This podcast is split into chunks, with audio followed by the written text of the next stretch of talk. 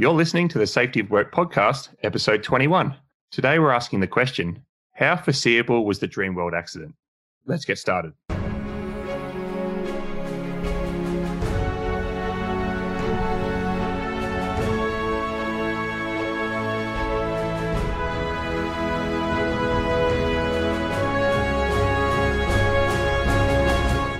Hey, everybody. My name's David Provan, and I'm here with Drew Rae, and we're from the Safety Science Innovation Lab at Griffith University.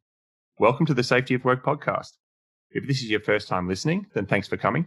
The podcast is produced every week, and the show notes can be found at safetyofwork.com. In each episode, we ask an important question in relation to the safety of work or the work of safety, and we examine the evidence surrounding it. And today, we've got another slight deviation in our regular format, and um, we're hoping our listeners might get some sort of hybrid between Drew's old podcast, Disastercast, and our, our current podcast, The Safety of Work, all wrapped up into one episode. We're going to be talking about the accident that happened on the Thunder River Rapids ride at Dreamworld, uh, which is south of Brisbane in October 2016. So this uh, this incident, it, it's very likely that some of our listeners, particularly maybe in Australia, may know some people who were involved in the accident or its aftermath in the last couple of years. And in addition to the families of the victims and the people involved, there are also a lot of eyewitnesses, uh, lots of employees of Dreamworld, its parent company, the ambulance service, the police service, and the uh, the Office of Industrial Relations, as well as people who've been supporting the coroner's inquest over the last uh, short while. So we can't imagine how distressing this may have been, and we definitely don't want to add to that distress. So if you have been affected by the incident or something similar, please feel free to hit skip on your car console or your podcast player and go and listen to something more enjoyable. We we don't expect you to keep listening. So Drew, this question, how foreseeable was the Dreamworld incident? So just before we start, I've got a couple of disclaimers that I need to throw in just because I've it's hard to find anyone who's not connected somehow to the Dreamworld incident. And I've got a couple of peripheral personal connections I just need to declare. I happen to know counsel representing one of the families, and one of the expert witnesses and I co supervised a PhD candidate. So I don't think either of those are big conflicts of interest, but I always think it's worth being open about those things. And David, I think you actually have a connection to this one as well. Yeah, look, um, when I thought we should talk about this because it was in the media and we we seemed to have a good response when we talked about the Brady report a month or so ago. So um, I actually worked on this Thunder River Rapids ride as a ride operator when I was doing my undergraduate uh, workplace health and safety degree. So between 1998 and 2000, I was a ride operator on weekends and uh, university holidays on this on this exact ride at this at this theme park. Before we talk about the accident itself, one of the reasons we're talking about this and why David wanted to talk about it because it was very, very topical and interesting. And I was a little bit reluctant until I read through the coroner's report, and I thought there were a few things in there that really illustrate something that's important for all of us to talk about hindsight bias. So, for this part of the podcast, I'll be drawing on a few different papers. And so, if you want to read more about hindsight bias, we'll cite those papers in the show notes. Um, and I'd recommend that those of you who are a little bit interested do chase some of this stuff up because hindsight bias gets thrown around a lot when we're talking about accidents and interpreting them afterwards and it's a commonly misunderstood phenomena. The biggest part is it's not an insult to say someone has hindsight bias. Your hindsight bias isn't just an accusation you throw to criticize someone who is looking at an event that's already happened. Hindsight bias is a universal psychological phenomena, and we all experience it. There's no escaping it. Everyone has hindsight bias. Um, it was no, this this was known about for quite a while before anyone gave it a name. Um, so, in, if you look in psychological history, there are sort of two observations. The first one's to do with probabilities. People overestimate the probability of a thing after it's happened. So, if you ask, say, 100 people, what's the chance of it raining tomorrow? They might say 20% because they don't know the outcome.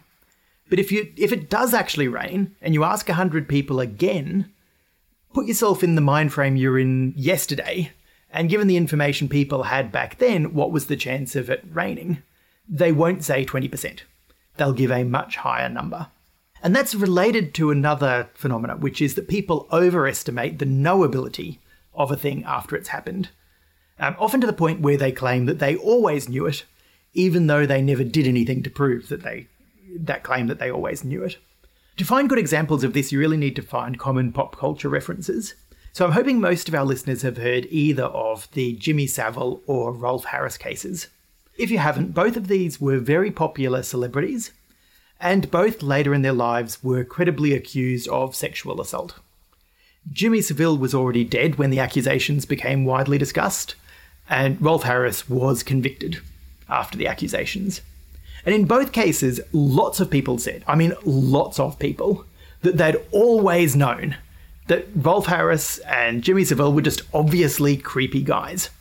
But that's after the accusations were widely known and accepted. Most of those people had never said anything like that before the accusations became known. Um, and really importantly, some of these were the exact same people who people had come to them and they'd dismissed earlier accusations and said, there's no way, that's not credible. So, you know, afterwards everyone knew, but beforehand, not only did no one know, but they dismissed it. They said it's not possible. Um, so the guy who's usually credited with putting all this together as a properly researched thing is Baruch Fischhoff.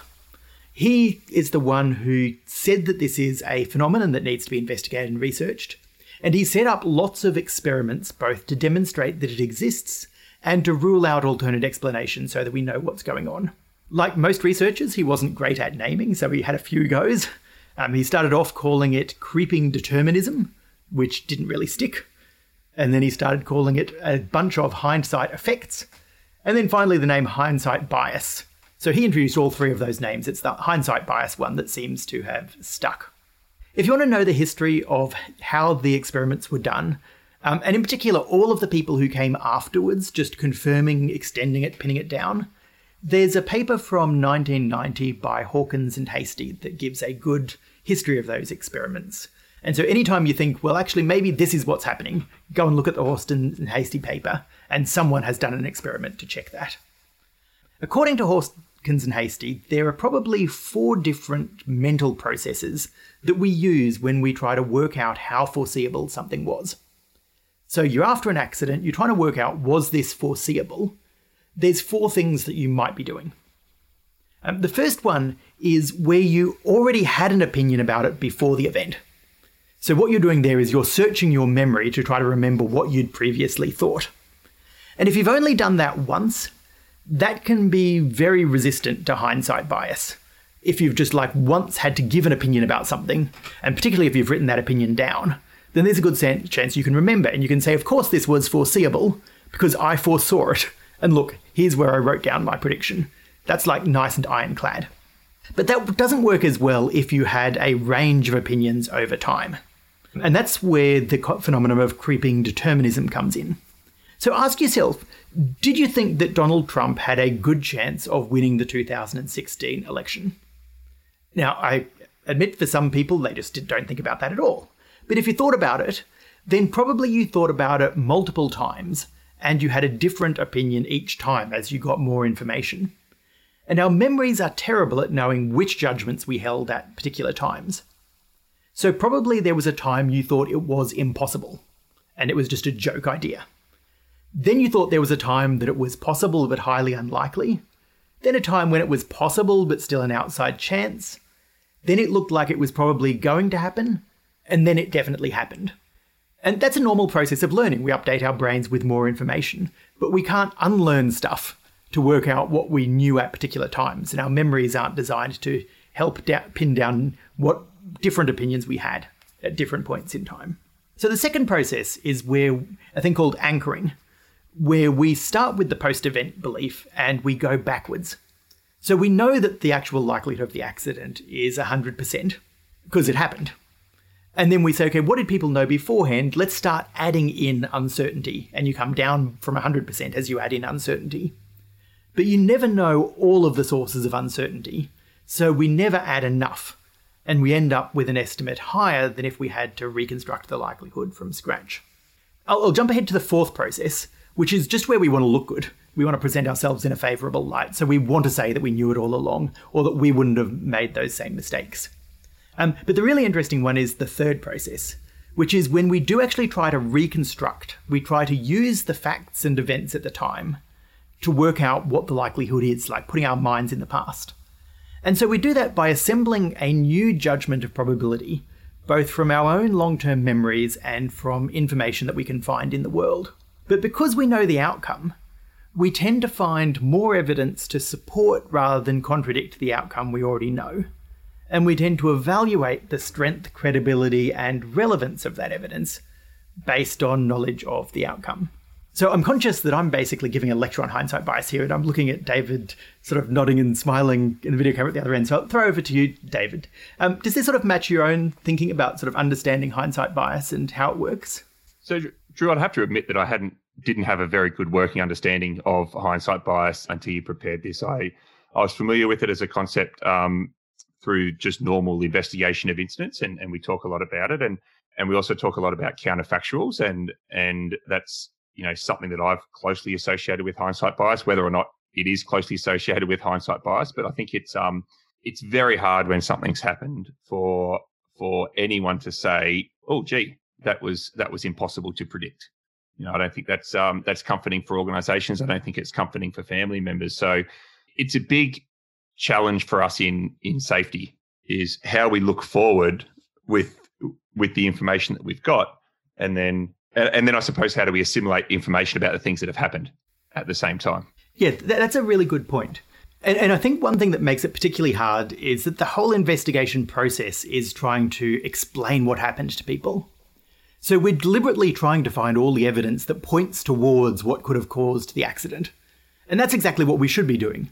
Is you finding evidence that shows us what was leading towards this accident so that hopefully we can learn how to prevent it next time.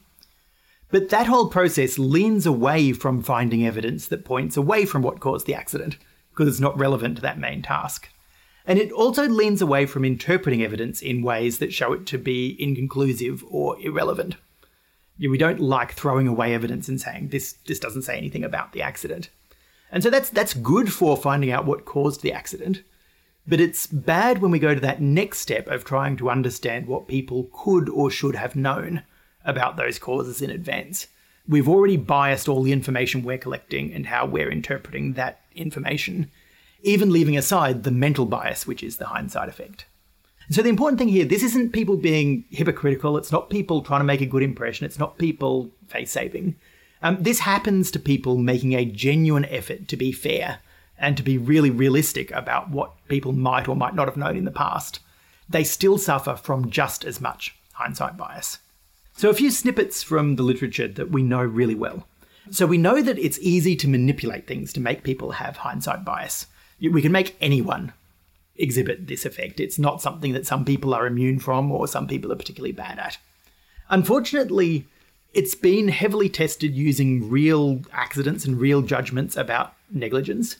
So there's some psychological effects where you can say, oh, that's really interesting, but yeah, that's in the lab. It's going to disappear when it comes out into the real world. Um, and hindsight bias doesn't. If anything, it gets worse in the real world than it does in the lab. And one of the reasons for that is some of the things that make hindsight bias stronger are it's stronger when you're talking about negative events than when you're talking about positive events. And the more severe the outcome, the stronger the effect is. So, you know, everyone suffers from hindsight bias, but the particular conditions that make it absolutely worse are investigating a fatal accident. That triggers all of the things that cause hindsight bias. So, two other things that are frustrating are hindsight bias can affect other cognitive processes, including memory. So it can literally make you remember your own historical judgments incorrectly to the point of getting people to forget who they voted for in elections based on how that politician has turned out in government. And again, that's not face saving, that's genuinely sort of rewriting people's memory of their own judgments. So basically, you just have to learn and accept that there's some types of judgment which are always going to be hopelessly contaminated. There are some, some things that we know a lot better in hindsight. You know, we know history because it's happened. And there's some things that we know worse, which are things like historical judgments. And if we're careful, we can work out, you know, what is a statement about what happened and what is a statement about what people should have known and separate out those things. You can even, if you're really careful, separate what people did know based from what they should have known. You've got to be really careful from that one that you're not making assumptions about what they did know based on your hindsight judgment of what they should have known. There's only actually one thing we know that helps with hindsight bias. It's a particular mental trick, which we'll talk about later in the episode. But most attempts to reduce hindsight bias, including it carefully explaining to people what hindsight bias is, don't actually reduce hindsight bias. So there's one final thing I want to throw in, which is again very frustrating, but it is you, I have to be forgiving about it because it is a demonstrated part of the psychological phenomenon. It's not people being stupid. A common feature of hindsight bias is that people deny that they're influenced by it. This happens in laboratory experiments. People, even when you show them that they've exhibited hindsight bias, they still insist that knowledge of the outcome didn't influence their judgment.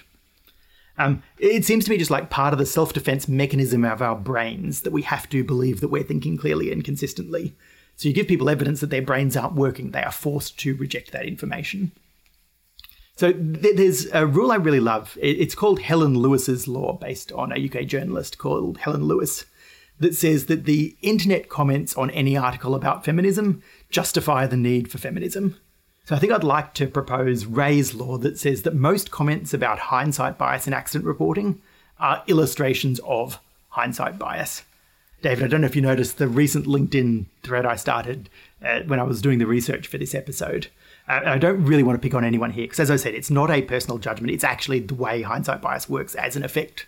You know, guaranteed when someone says it's not hindsight bias, look, here is the proof. The proof is almost guaranteed to be a very clear illustration of hindsight bias.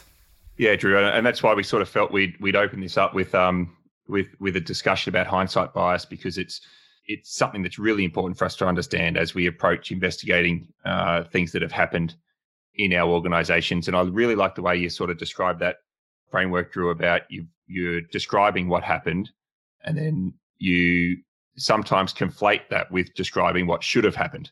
And, you know, maybe describing what should have happened is just entirely unhelpful. Maybe all we need to do is describe what happened and then work together to figure out what we do going forward. And talking about what people should have done in the past, you know, when we think about counterfactuals, is just entirely an exercise in uh, potential in sort of wasted effort. Is, is that a way maybe to think about it? I'm inclined to agree with that. And certainly when we come to some of the proposed solutions that are based off what they, people think should have been done or would have prevented this, I think we need to be really clear about what is a good recommendation because we think it is a general principle going for, forward, and what we think is a good recommendation because we're frustrated about what people did in the past and wish we could have made them think differently. Okay, so let's move on to to Dreamworld and um and and get stuck in. So the ride we're talking about is the Thunder River Rapids ride, and it's a very common theme park ride worldwide. Uh, the first one was also called Thunder River, and it was made for Astro World. and the idea of this ride is to provide a safe simulation of riding a raft down a set of river rapids. So there's lots of variations on a very similar design around the world. When you looked at the Dreamworld ride, you didn't really know how old it was because it was actually part of their gold rush town. So the whole design and features of the ride were made to look like an 1800s type of uh, type of area. But it was actually built in 1986. So by 2016, it was it was generally an old fashioned ride. It was 30 years old and quite a lot of wear and tear. But but the setup of the ride is that there's a there's a main body that goes through a, a narrow trough with a downhill, gentle downhill gradient, a few percent.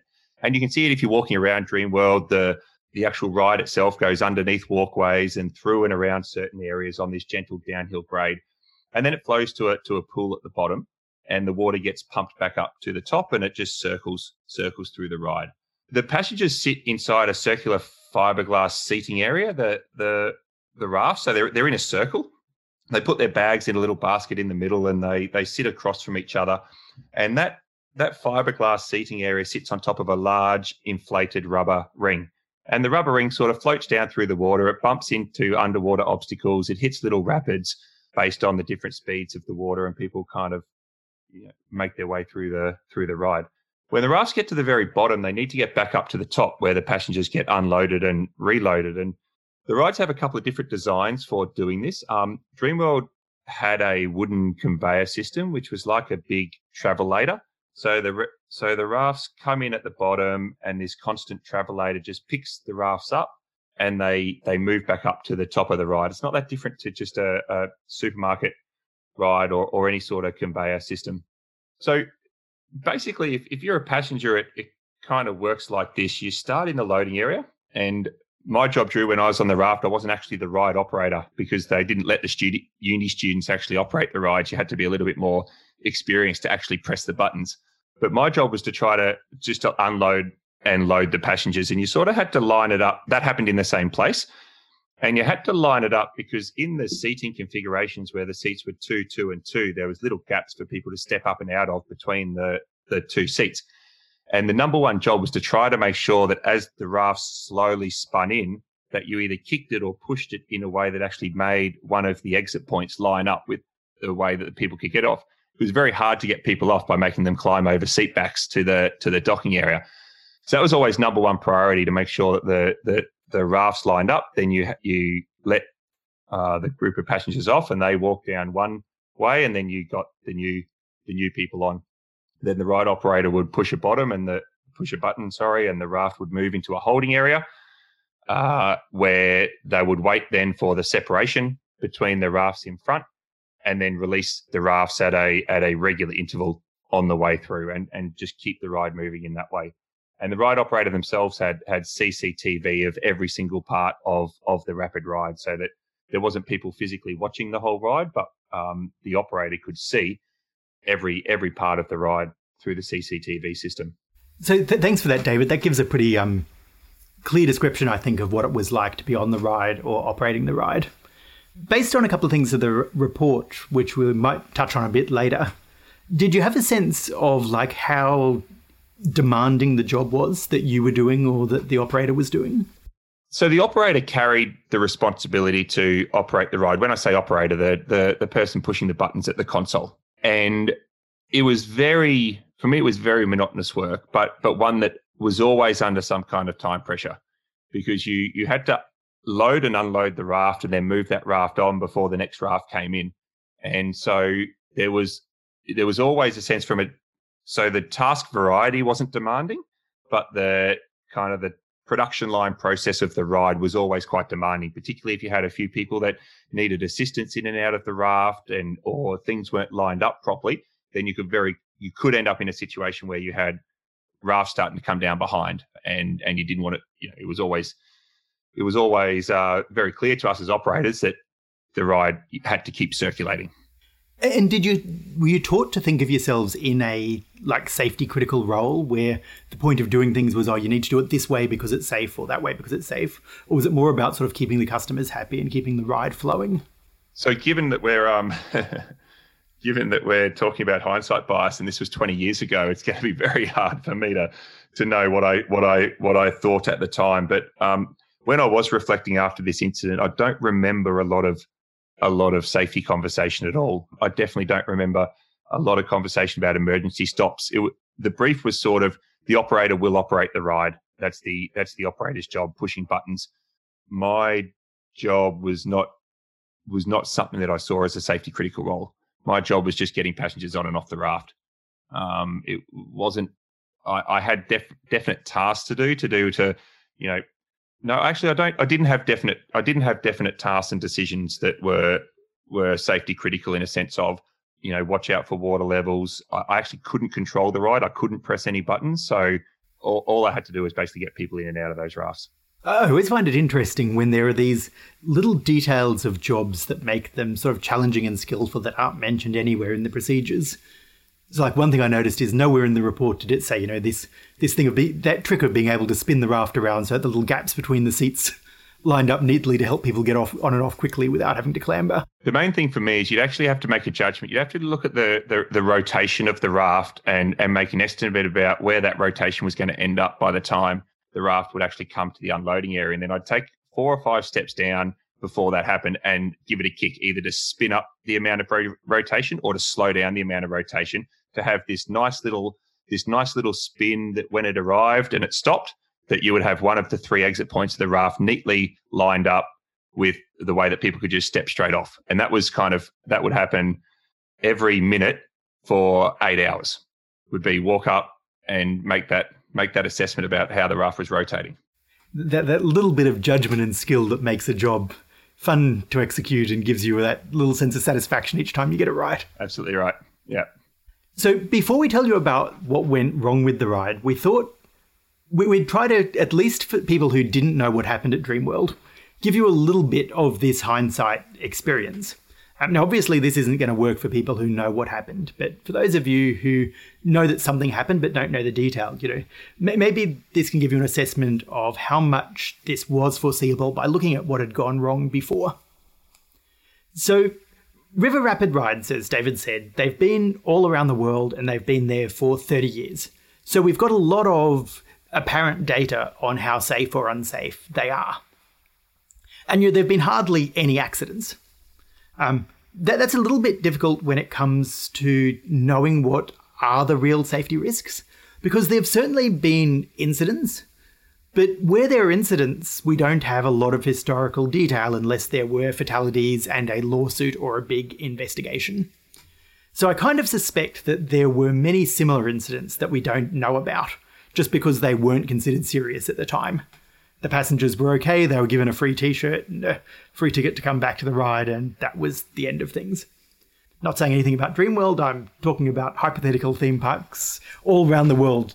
You, they might investigate them internally, but there's no reason to make it public and to create bad publicity if nothing bad has happened.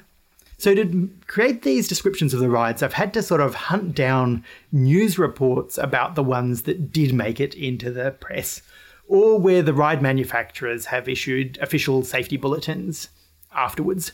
So I can't actually promise the accuracy of this information. It may, in fact, have been distorted by how they're reported.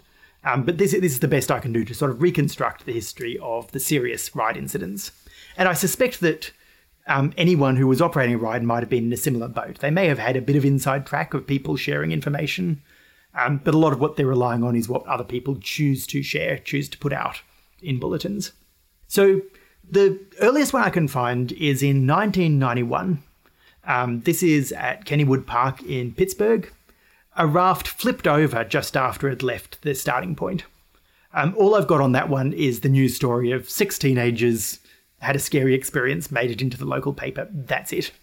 I actually suspect, reading between the lines, that this sort of thing was fairly common in the first couple of years after the first Thunder River is they tried to make them all a bit too exciting.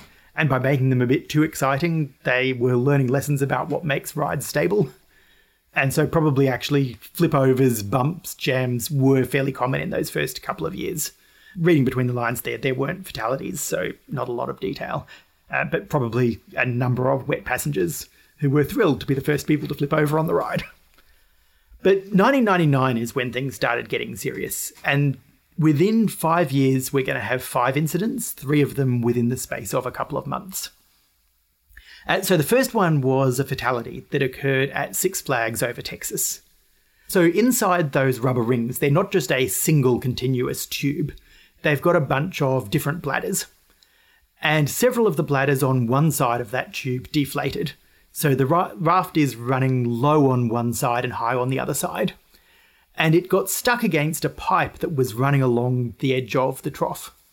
So the raft is stuck there. It's filling up most of the channel. The water is pouring down behind it, buffeting it, and building up. And so eventually the raft flipped over, spilling people into the water. And one, the fatality was someone who drowned after they were tipped into the water and stuck under the raft. Later that same year, at Riverside Park in New England, this one is now also at Six Flags and was operated by the same people but was run quite independently. The raft became unbalanced. Uh, in this case, it wasn't deflation, it was because there were several heavy people all sitting on one side of it. Uh, one of the people actually offered to swap places, but the attendant was really keen that you know no one took off their seatbelt and everyone stayed properly seated. And so the raft went down uh, the ride very lopsided uh, it hit a rapid section where they had a sort of ramp upwards going to a weir. So the idea is it sort of goes up and then gives a heavy jolt. But it got stuck on the going up bit. And then again, it got water backed up behind it that sort of pushed it over. And when it went over the weir, it went over and flipped rather than just a bump. The third incident was at Vision Land Park in Alabama. Uh, this park has changed name several times since, but I'll stick with the name at the time. In that one, there were two rafts that were released with only a very short amount of time between them. So, David, you said that that's something the ride opera was fairly careful about, was making sure there's enough time between each raft. And in this case, they were released you just a few seconds apart. One caught up to the other. They bumped, bumped, bumped, bumped, and then got to a section of the ride where that bumping was enough to tip one over. There's another one in 2000 shortly afterwards. Uh, this one I just have zero detail about, except that I know that it happened. Uh, the Renegade Rapids ride in Maryland, raft flipped over. Visionland Park had another one in 2001.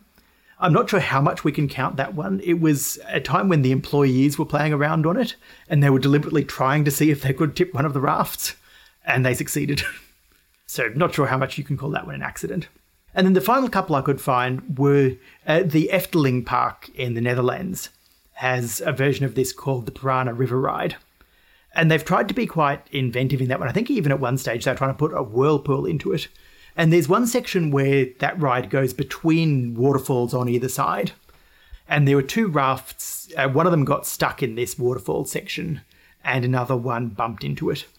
Um, the second one happened in that same in area of the ride with the two waterfalls where it got stuck. Uh, but I don't have details other than just that it got stuck and flipped over. So that's basically the history of what had gone wrong and gives an indication of where people might or might not have been able to see, foresee the danger of these rides. Uh, because I think I know what happened and be misleading. I'm not going to try to like create a story out of these about what the pattern is. But I'd invite readers to sort of hear those stories and think, okay, so what is the pattern here? And see if you can work out for yourself what's the pattern of danger. Where do you worry? Where do you not worry about the rides? So, with this type of design of ride, there's clearly been some incidents around around the world and so Dreamworld wasn't without its own incidents. And in the interest of time, I'm going to move quite quickly, but I do want to I do want to sort of talk a little bit about the history of this ride and, and some of the incidents, and then we'll get stuck into to what actually happened um, um, in 2016. So the coroner and the investigators have, and the expert witnesses have all of the access to the full Dreamworld internal reports for all of these incidents, and and we don't have that. We've only got what they wrote about in the final coroner's report. And for those that are that are reading it, sort of discussed through paragraphs to 218 to 234. But we start in 2001, and um, basically the lone operator had started up the ride. So in the morning, starting up all the pumps and putting all of the rafts into a full cycle, which they normally do. And what had happened was then the second operator arrives. Like I said, the, there's an operator on the buttons and a second operator doing loading and unloading. The first operator who's meant to be pushing the buttons gets distracted by while talking to some of the guests, and five rafts bank up in the unloading area. They all got pushed together because there's nowhere for them to go. Like I said earlier, Drew, you had to keep the ride moving. There was actually nowhere for the rafts to go because there was no place for them to safely bank up. They couldn't bank up at the bottom of the conveyor, and there was no room at the top of the conveyor between unloading for them to go. Um, so they got tipped all over the place in, in 2001, and one of them became completely upside down. In 2004, a passenger um, that was being unloaded was the last person hopping off, and the next raft came up behind it uh, the passenger lost their balance and fell into the water. This happened quite a lot, Drew. You know that like a raft bumping, you didn't quite get everyone out, but what you'd be doing is you'd be watching the raft coming, and you'd know that the passengers weren't going to get out before there was an impact, and you just make sure people were, you know, remain seating until that other raft bumped in from behind, and then you'd get them out. So this person was obviously, you know, maybe maybe trying to get out before that raft bumped and didn't quite make it in time and fell into the water. In 2005, there was a leak in one of the rafts. It was riding really low in the water. It had trouble getting onto the conveyor, and so two other rafts came up closely behind it. No problems. The operators intervened there. In 2008, there was a problem with one of the sensors at dispatch. So three rafts had banked up in the dispatch area. To clear this backlog, they get a they let this bunch of three empty rafts go through close together, and then another four rafts, one with passengers. So basically, there was only about 20 or 30 meters between the unloading area and the dispatch area. So you never really wanted more than one raft in that in that spot. But like I said, there was nowhere for these these rafts to safely bunch up anywhere on the ride. So there was a, there was a number of other incidents, but I just wanted to leave the opinion that, that there was there was at least in between 2001 and 2014 or so. There's a whole there was there was a number of operational incidents associated with these rides to do with kind of like spacing and separation of of rafts on the ride. Okay, so so probably just for the interest of time, if we summarize here that in 30 years, there have been eight rafts that have flipped over with passengers in them that we know of around the world. Uh, Dreamworld's had at least five incidents over the time, uh, but the worst one of those was involving a passenger ending up in the water. There's only one of them that involved the dangerous scenario that we're worried about here, where a raft gets stuck in the rapid section of the ride, uh, at risk of flipping over. So if you don't know what actually happened at Dreamworld, you've got a small advantage when it comes to avoiding making assumptions here. But what I want everyone to realize is that the data we've just given you is already heavily cherry picked. And if you can see the problem with that, that might help to extrapolate into areas where none of us can see how much our own minds are messing with us. So we told you about the river rapid rides. You know, why did we pick those ones? Why didn't we give you the full history of amusement park rides and what is and isn't dangerous about an amusement park ride? Fairly obviously, because we know the accident happened on a Thunder River Rapids type ride. So we've zoomed in on those. Uh, we've told you about incidents where the raft flipped over. Why did we pick those ones? Why not all the ones where people bumped their heads or fell off? Because the Dreamworld incident involved a raft flipping over. We know those incidents are relevant.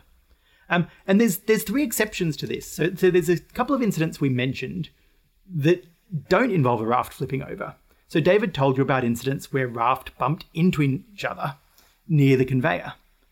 Now, why do we know about those? You, why were those ones in the coroner's report? Why did we bother to tell you about them? And the reason is because we know that the accident involved rafts bumping into each other.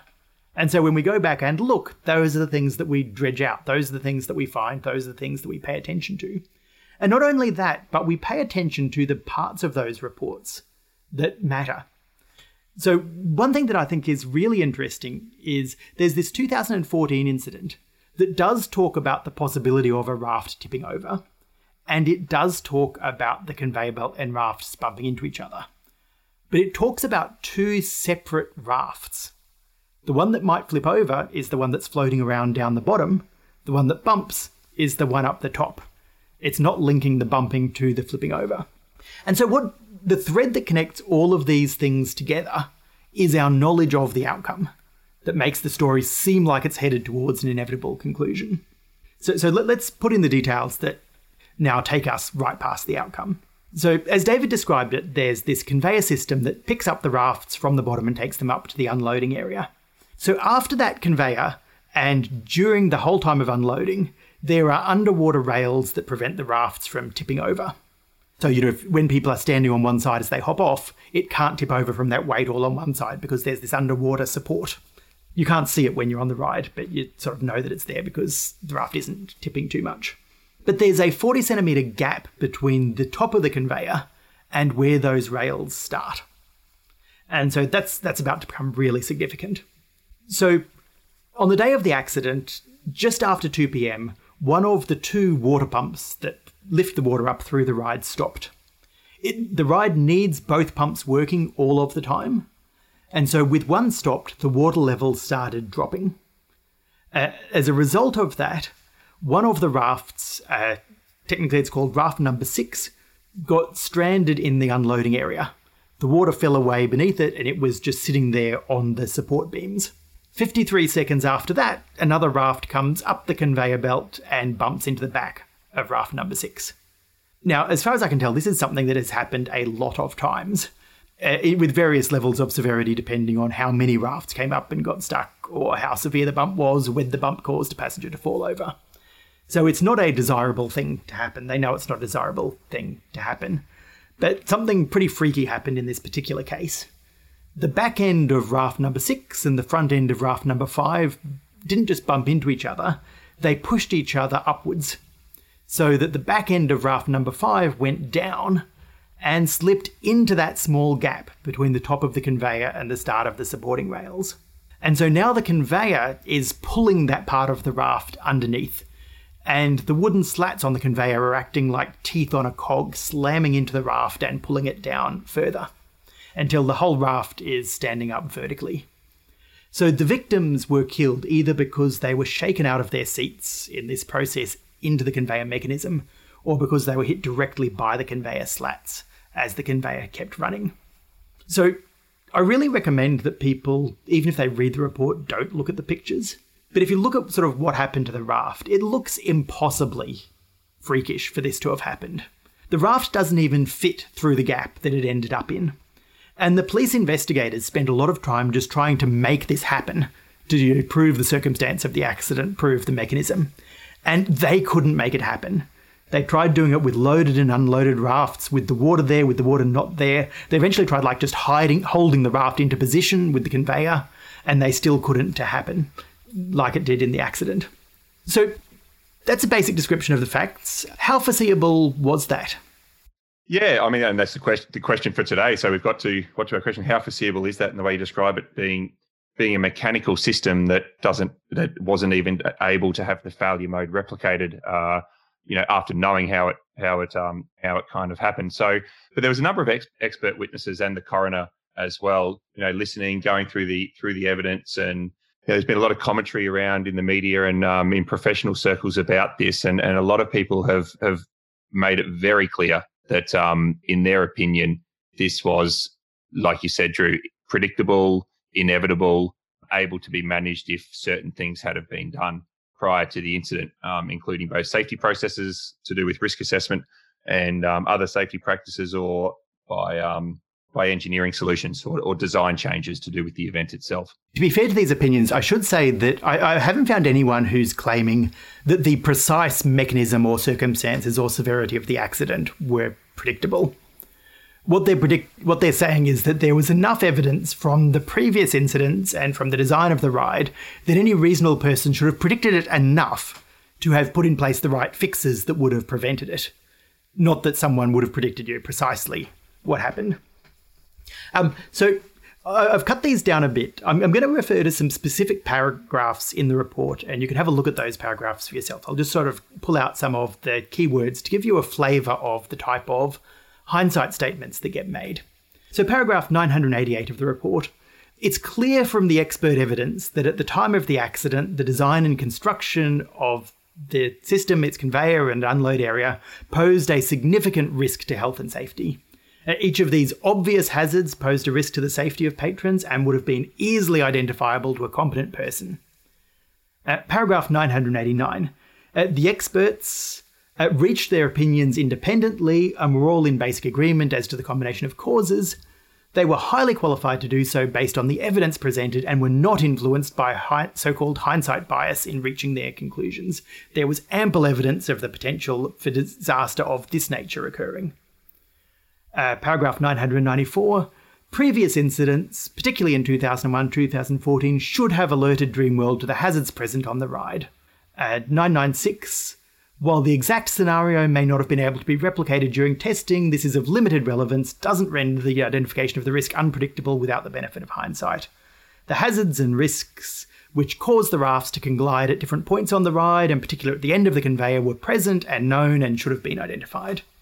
2014.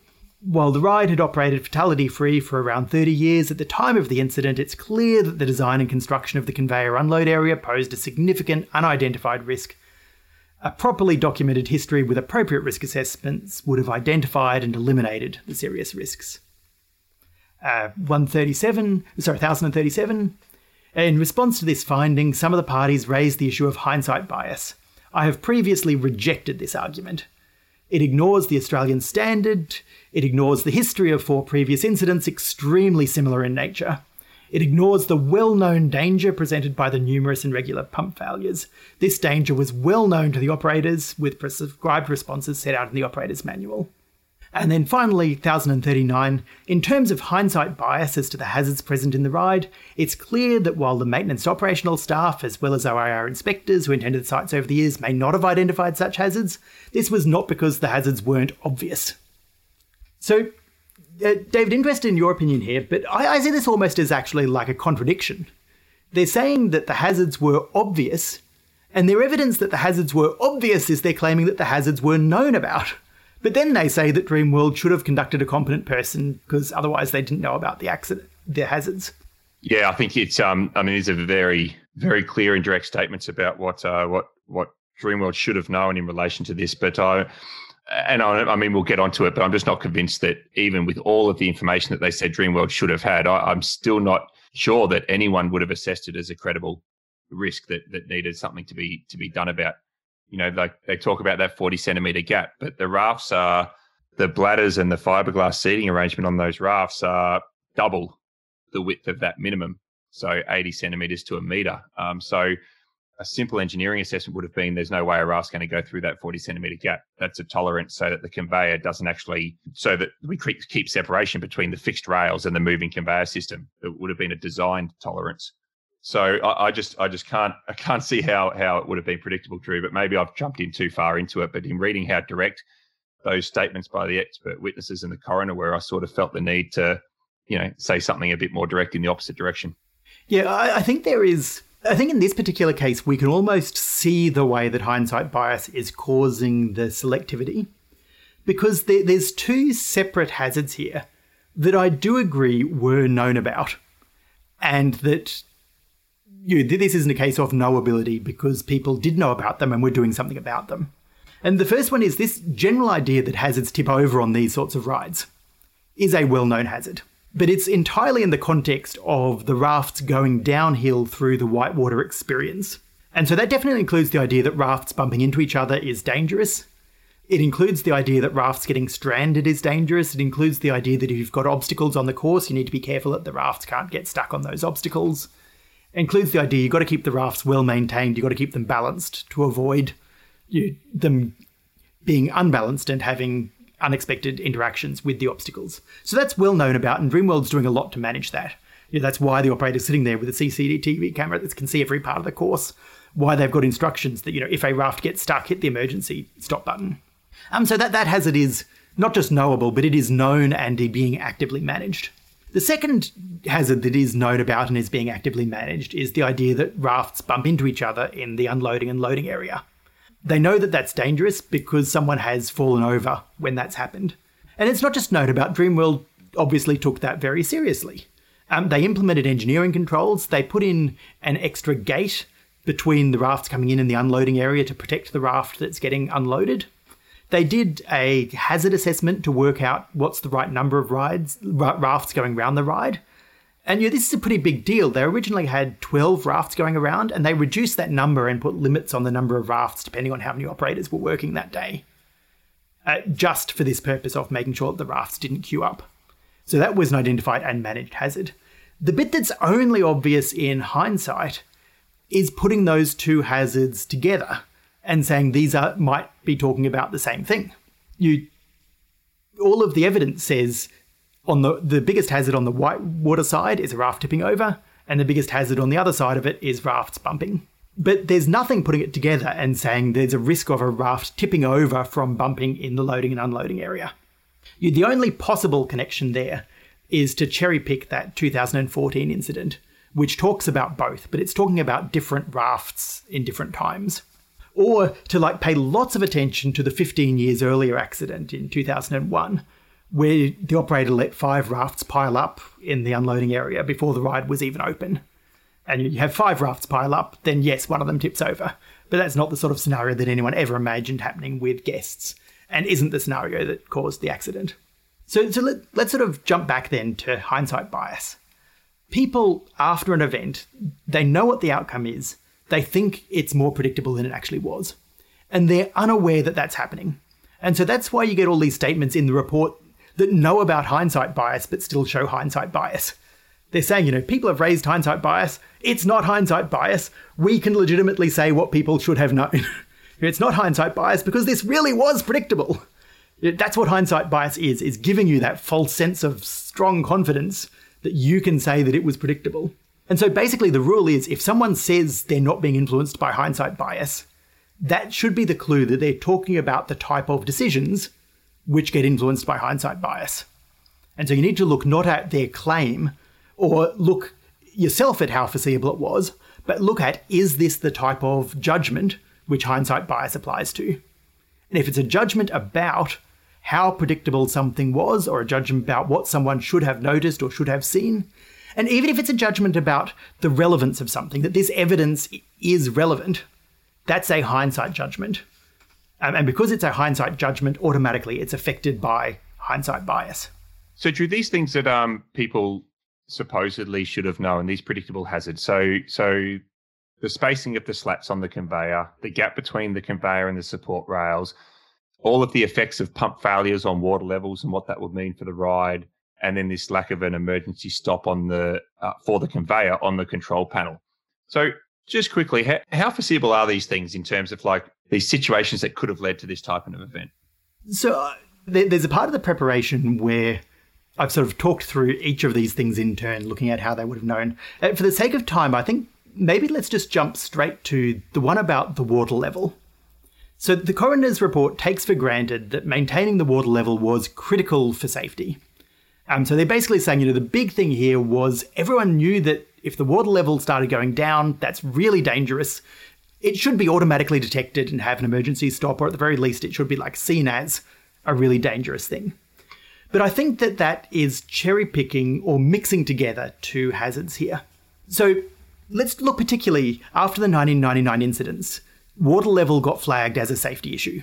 And that's actually the main evidence in the report that Dreamworld knew that it was what was was an issue, because it came from these instructions from the ride man, from a ride manufacturer, uh, OD Hopkins, and it went from those instructions into the Dreamworld guidance for operators.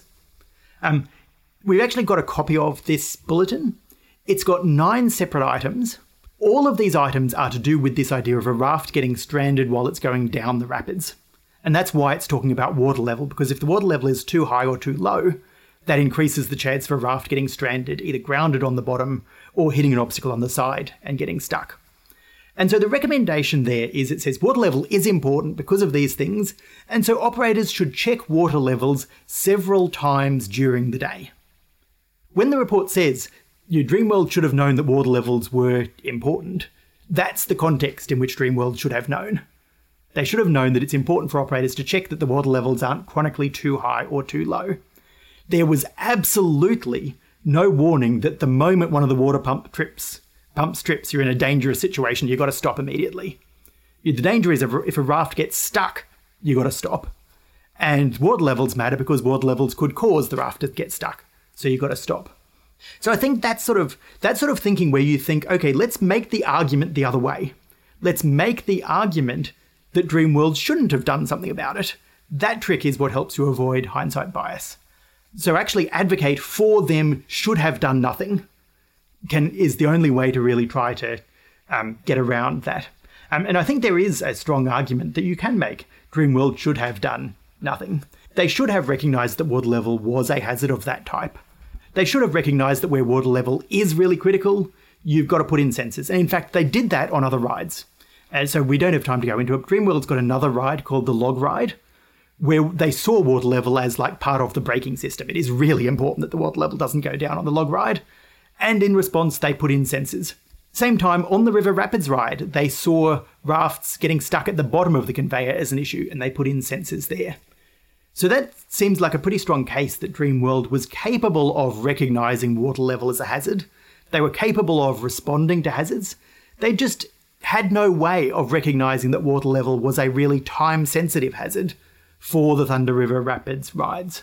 I suppose we've we're struggling to agree, or, or we're just pointing out the comments that are made in the coroner's report that all point towards this being a very foreseeable and obvious um, hazard that that Dreamworld were should have done something about. We we've sort of said, well, actually, no. There's a, there's a big context around this, and um, and know, I'm personally of the view that I'm not sure that Dreamworld could have foreseen this. And even if they did identify this particular accident scenario, I, I'm just not sure that it would have been seen to be more important than all of the other things in the park that they were spending their their resources on. So, do you want to talk a little bit about some of the the the, the, the suggestions in regarding to doing in quotes proper risk assessments? Okay, so I think that's important because the reason why hindsight judgments matter is because they can lead us down the path of very unhelpful recommendations. Because what we're trying to do is use this hindsight judgment to say people should have known. And because we can't understand that they didn't know, we think we can fix this. And the typical way we try to fix this is by making people do risk assessments. And so, to cut a long story short, there are two types of recommendations in the report. And one set of recommendations I vehemently agree with because they don't come from this hindsight bias judgment. And the other set of recommendations I think are going to be really expensive and really useless and distract from the good recommendations. So, what's really good recommendations are general principles of safety that we would like to see going forward. I don't know about you, David, but I always assumed that rides were under some sort of engineering control. And that really shocked me. You know, I always assumed that you've got a ride, it'd be on a model like a roller coaster where you carefully model the physics of everything and you make it physically impossible for the most dangerous things to happen. And then the things that you can't make physically impossible, you put in place interlocks to stop the human operators do anything dangerous. And then if something does go dangerous, you've got automatic con- detection that stops any undangerous thing and shuts things down safely. And the operators are basically there to push start stop and to stop little kids somehow managing to circumvent all of that really clever safety system. And that's pretty standard for public transport. And I just assumed that amusement park rides were like trains, but pretending to be scarier. In, I think it was 2017 or so, or the year after this incident, um, I was actually at a conference with with a colleague who works with me, Avit Sininik, and we were at, um, I think it was Hazards um, at the time, and there was a regulator panel discussing this, and he'd actually put his hand up and said, um, "I actually really think we need to move towards some kind of safety regime for safety case regime for amusement park rides," and um, it was kind of laughed off as uh, as being a complete waste of time to put in kind of like all these engineering design principles for merry-go-rounds and Ferris wheels and things like that. But it's interesting now, now a couple of years later that the reports come out. I think it's going to send that industry down that very path. So I'm, I'm not necessarily certain that a safety case regime is necessary to get what I'm asking for here. But I'm not going to say no to it either. I think it is a reasonably logical and sensible extrapolation. But certainly, this idea that every ride should have an engineer who's designed it, those design principles are carried through the life cycle of the system. That there's a responsible person who holds the license and approves changes in accordance with that original design intent. I think that's actually quite cost effective and really sensible. But there's another side to it that comes from the hindsight bias. And this is the idea that says, well, we didn't predict it, we should have predicted it. So if we make people do risk assessments, then they're going to predict it. And that sort of ignores the circular reasoning that their reason why they think risk assessments weren't done in the first place is because Dreamworld never found this out. And so they're ignoring all of the evidence that suggests that, in fact, it was probably, it seems to have been really badly documented, but there clearly was a lot of risk assessment going on through the life of this thing. And creating more risk assessments and more documents aren't going to increase the chance of us finding out the unfind outable. So, you know, yes, have a system that puts in place good design principles and ensures them, but don't put in place a system that can you miraculously discover mistakes that it's not capable of.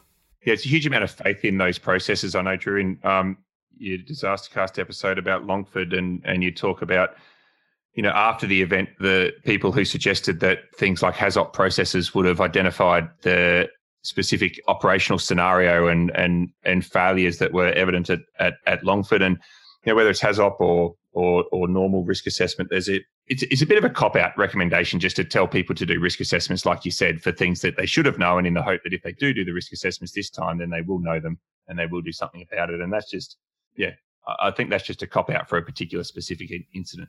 Yeah, and, and I, I, don't think it's at all evidence based. Uh, so the coroner would like Office of Industrial Relations inspectors to regularly audit amusement parks. And there is no evidence that OIR is capable of building up a team of competency for this purpose that's going to be any better than the existing commercial people who were all regularly recognised as competent and were regularly auditing and inspecting the amusement park. There's just this hope that we tell people to do it better, we make it more official, the task is somehow going to be done better. Uh, they'd like annual risk assessments done, despite the fact that there's no evidence that risk assessment would have detected those problems. They'd like the this is interesting. They'd like them to include all possible control system functions and variations, as well as a detailed examination of the ride during all modes of operation and possible emergency conditions. So if you think about that and how much it takes to do, say, a risk assessment that uh, we're talking here about like functional failure analysis, fault trees, failure modes, effects analysis, done every year. You're talking multiple months of engineering work to do these assessments. But more than that, these rides are supposed to be foolproof and fail-safe. And they want us to deliberately build in a way of, of introducing emergency conditions just so that we can do annual tests. if you think about like engineering good principles, that's actually quite dangerous to deliberately simulate emergencies just so you can check if the ride can handle emergencies. It's like doing things like disabling the brakes on a roller coaster to check that it still comes to a stop. You have to build in a function for deliberately disabling the brakes on the roller coaster. And I don't know, Drew, if you're having too much fun or just um, had too much time on your hands when you were preparing this episode, but uh, we won't go through it. But you did do do some effort into trying to calculate the costs of the safety department that would be required to actually administer this this scale of a system in terms of all of these assessments and the documentations and the competency management system and the overarching safety management system and responding to all the regulated things. And it, it is it'd be millions of dollars to put a safety department together that had all of the roles and all of the capabilities um, at the scale that was required for the park to do this, and the whole exercise would be about paper. And yeah, I don't want anyone to think that I'm forgiving Dreamworld for what happened here. I am never going on one of these rides again. But yeah, we are talking literally about millions of dollars worth of safety management because what we really wanted was someone to have realized that they needed a $50,000 PLC control system in place.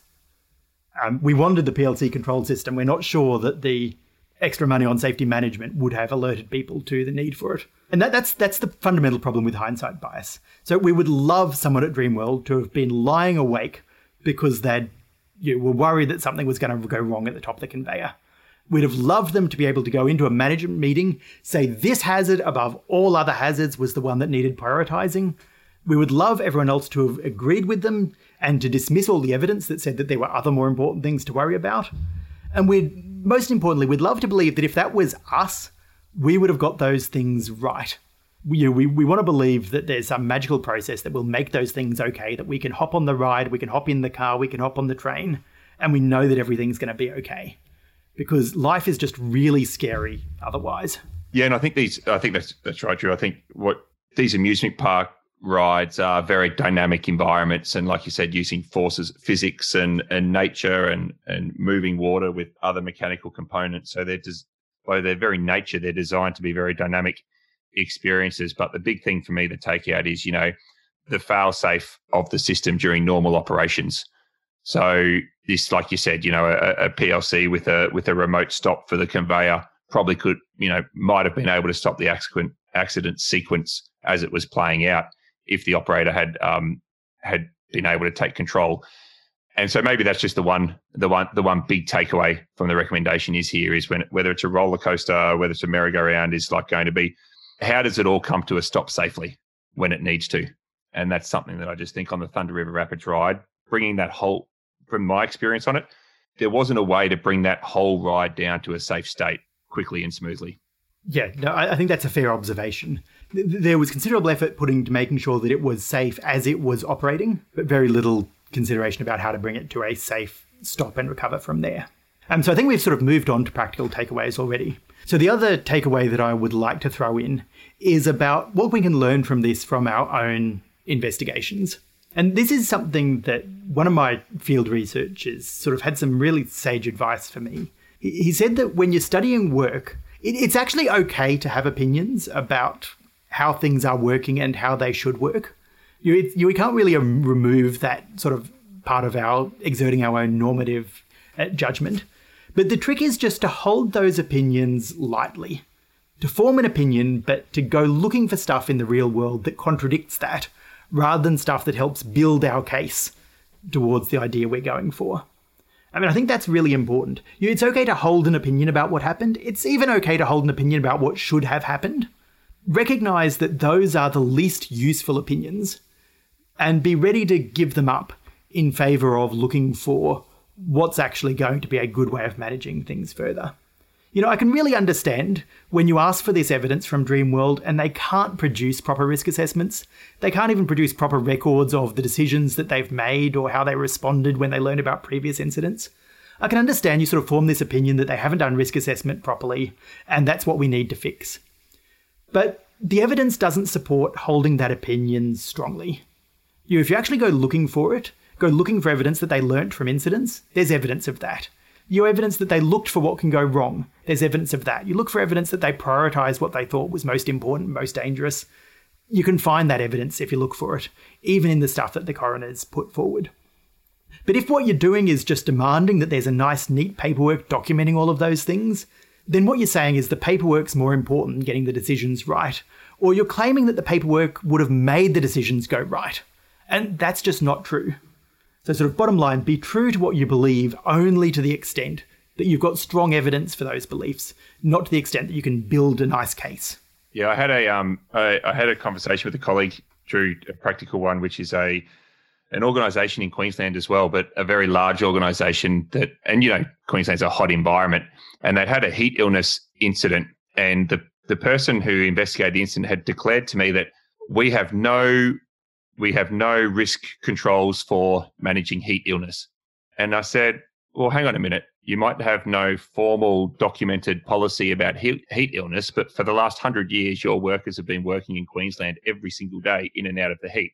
I guarantee you there's a whole lot of active risk controls in place within your organization for heat illness. You just are disappointed because you went looking for a document and couldn't find a document. Yeah, no, no, that's a great parallel. We, we like to ask questions of our listeners. I'm just going to make a firm prediction that we're, this is going to start another argument on LinkedIn where people are pointing out to me all of the evidence in the report that they weren't suffering from hindsight bias, including the bits where we know they weren't suffering because they said they weren't suffering. I, I, think that's sort of inevitable. What I don't want is people to get the impression that I am defending Dreamworld that, or that I think that they're the good guys here. You, I, I actually agree vehemently with the recommendations in the report, uh, particularly to the extent that they basically say that thrill rides should be treated like any other safety critical engineering design project. Now, we can agree or disagree about what we think are exactly the right methods, what role risk assessment should play in that process, what role safety cases should play in that process. But there's like no good excuse for separating them out and saying that, okay, a train has to have this level of safety, but a roller coaster is not a train because it's meant to look dangerous. Yeah, I think that's good. That's a good uh, takeaway, Drew, and I look forward to to the discussion about hindsight bias. But it is it is really important for us because we spend so much time in safety looking at events in the past and talking about what should have happened. It's it's one of the more important things for us to understand, and as as safety practitioners, how we can navigate around that space. So I like your advice from before about the opinions of the investigator or maybe the initial opinion, opinions of the safety practitioner are the least most useful opinions. I think you said to me once, Drew, as well. If you get to the end of an incident investigation and can't list out, you know, a really long list of all really interesting things that you learnt, then you really haven't been investigating um, with an open mind. So, Drew, that's it for this week. We hope our listeners found this episode thought provoking and ultimately useful in shaping the safety of work in your own organisation. Another departure from our standard format, and you know maybe a personal record for us um, when it comes to length. So, send uh, send any comments or questions or ideas directly to us at feedback at safetyofwork.com.